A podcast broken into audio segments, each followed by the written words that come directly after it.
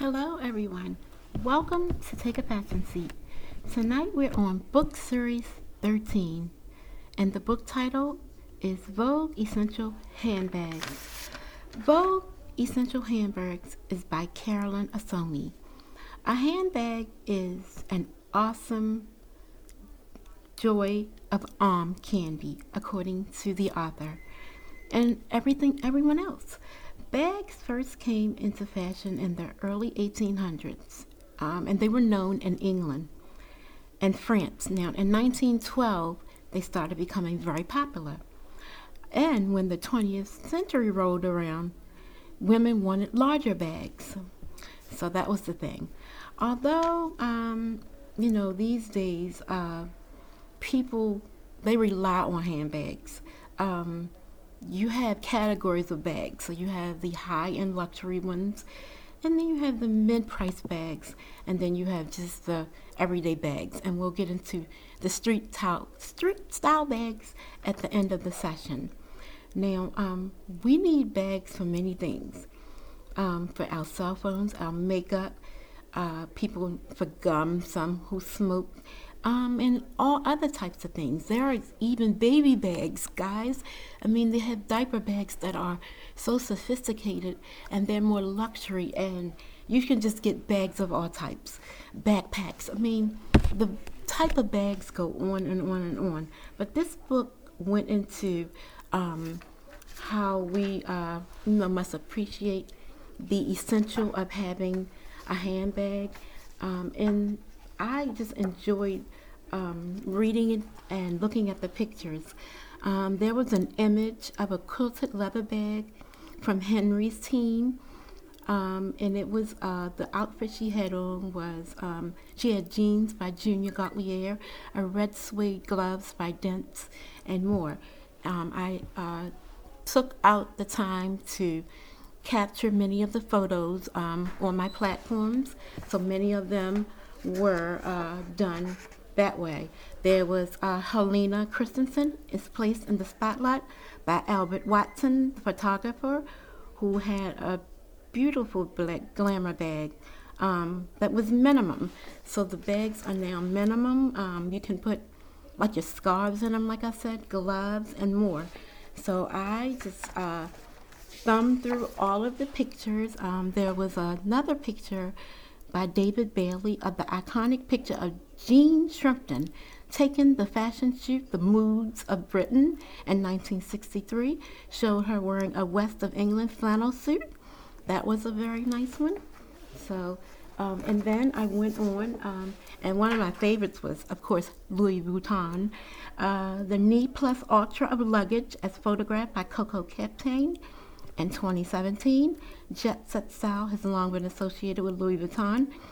So when we want to travel, we always go in our closet, most of us, and look for a Louis Vuitton piece, no matter what. When we're traveling, and we're especially if we're going to a sophisticated resort or somewhere really nice, we look for our Louis Vuitton. So that was fun. Um, then there was a modern day reimagining of the 50s of the fashion shoot of Brighton Rock, photographed by Alizair McLean in 2010, where the model Lara Stone wore a Valentino organza strapless dress and she had a minimum bag. So the minimum bags are awesome. Like I said, the Louis Vuitton, there was one fun picture I love with Christy Turlington combined with the uptown fabrics with downtown style.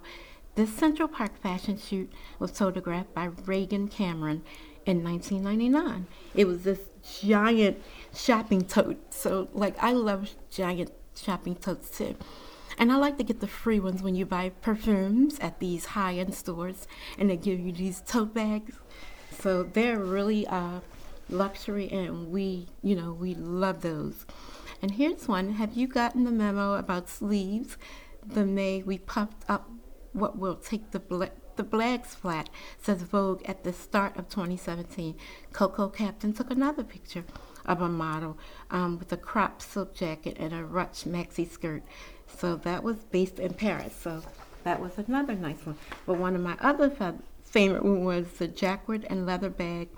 It was a modern pink complicated worn um, uh, the model was uh, holding on to a pole, and of course, everyone knows um, that famous picture.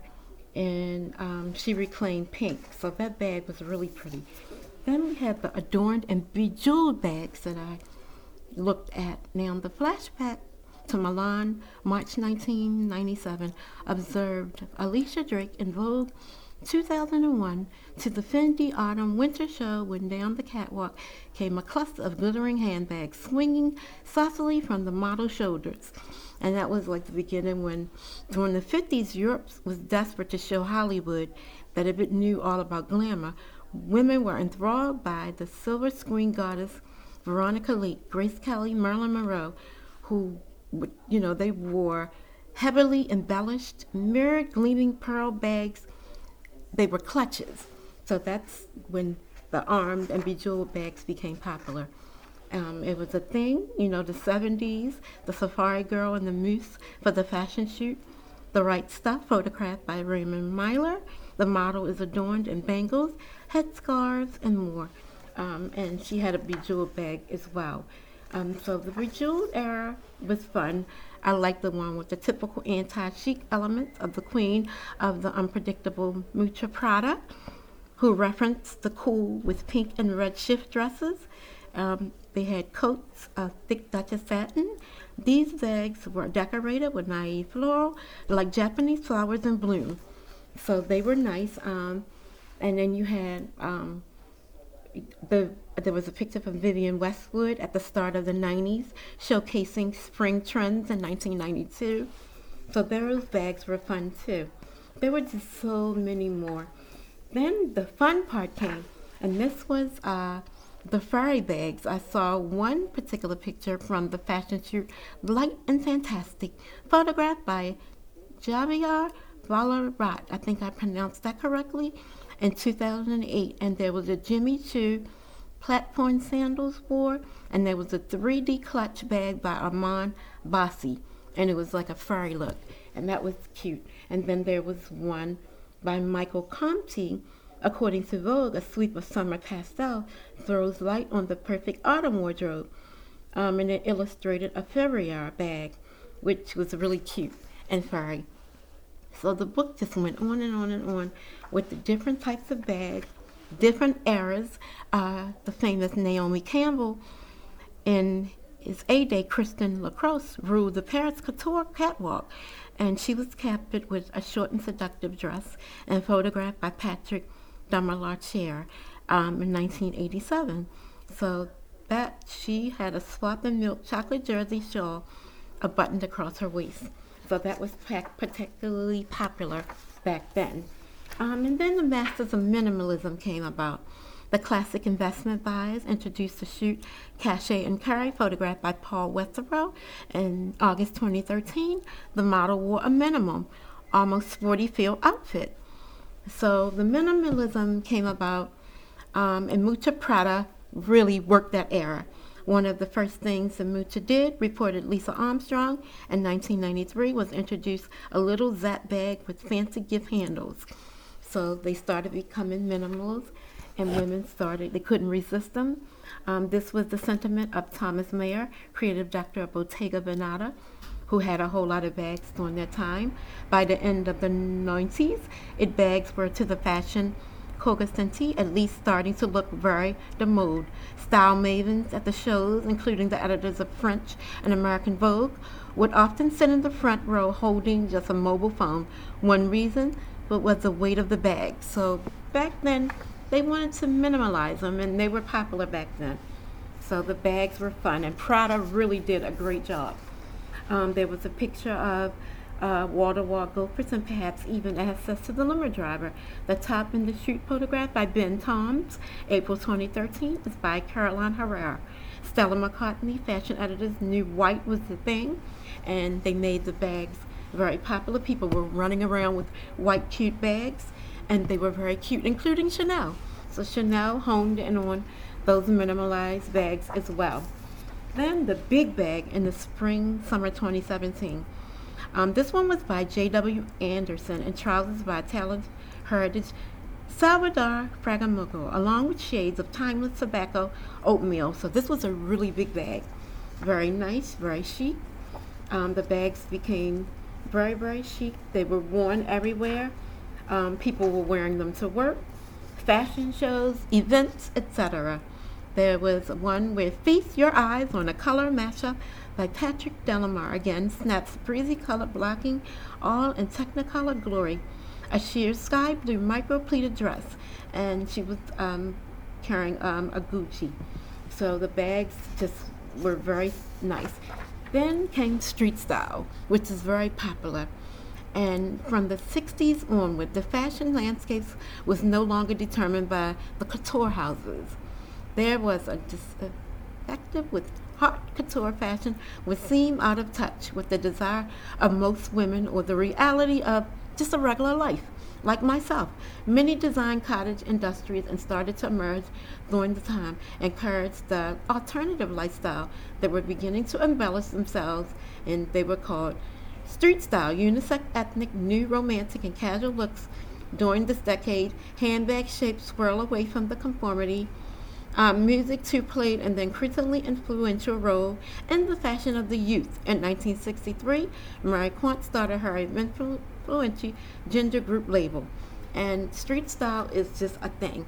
During all the fashion shows, uh, you see photographs, photographers running up to regular everyday people wearing chic clothes and carrying their most amazing bags. Um, there was one by Zoe Gauthier, French treasure shoot, in 2015, explored the bag shapes of the style agenda, punchy patchwork and bold alphabet, and emoji by adorned Louis Vuitton twist bag. Chanel was doing it. I mean, there was uh, Karl Lagerfeld who captivated many of these looks. I mean, it was just a thing. There was Red Cherries and the Coral Sea by hair and fashion designer Sonia Rykiel. Tells the color of girl's first lipstick and red was back in the hottest in 2003. Um, and um, I'm going to end this um, podcast with Gisele Bündchen, who was one of the most amazing supermodels of the world. She wore um, a sports influential fashion um, in the cover story of December 2001 by Mario Testino. Uh, writer Christa D'Souza is pulled into the supermodel's force field a few years ahead of the rise. Bündchen illustrated the apparel of Thierry Mugler, and it was such an amazing photo. And I also captured that picture um, and on one of my platforms. And like I said, uh, Vogue really did a great job on Vogue Essentials Handbag by Carolyn Asomi. You got to go out and get the book. You're going to enjoy thumbing through all the photographs. Uh, there was uh, many supermodels. I mean, you had Linda Evangelista during the 80s who wore well and best. Uh, you had Mario Testino capturing models, modeling his uh, looks. Um, the bags just go on and on. We can't live without them now. They captivate our lives.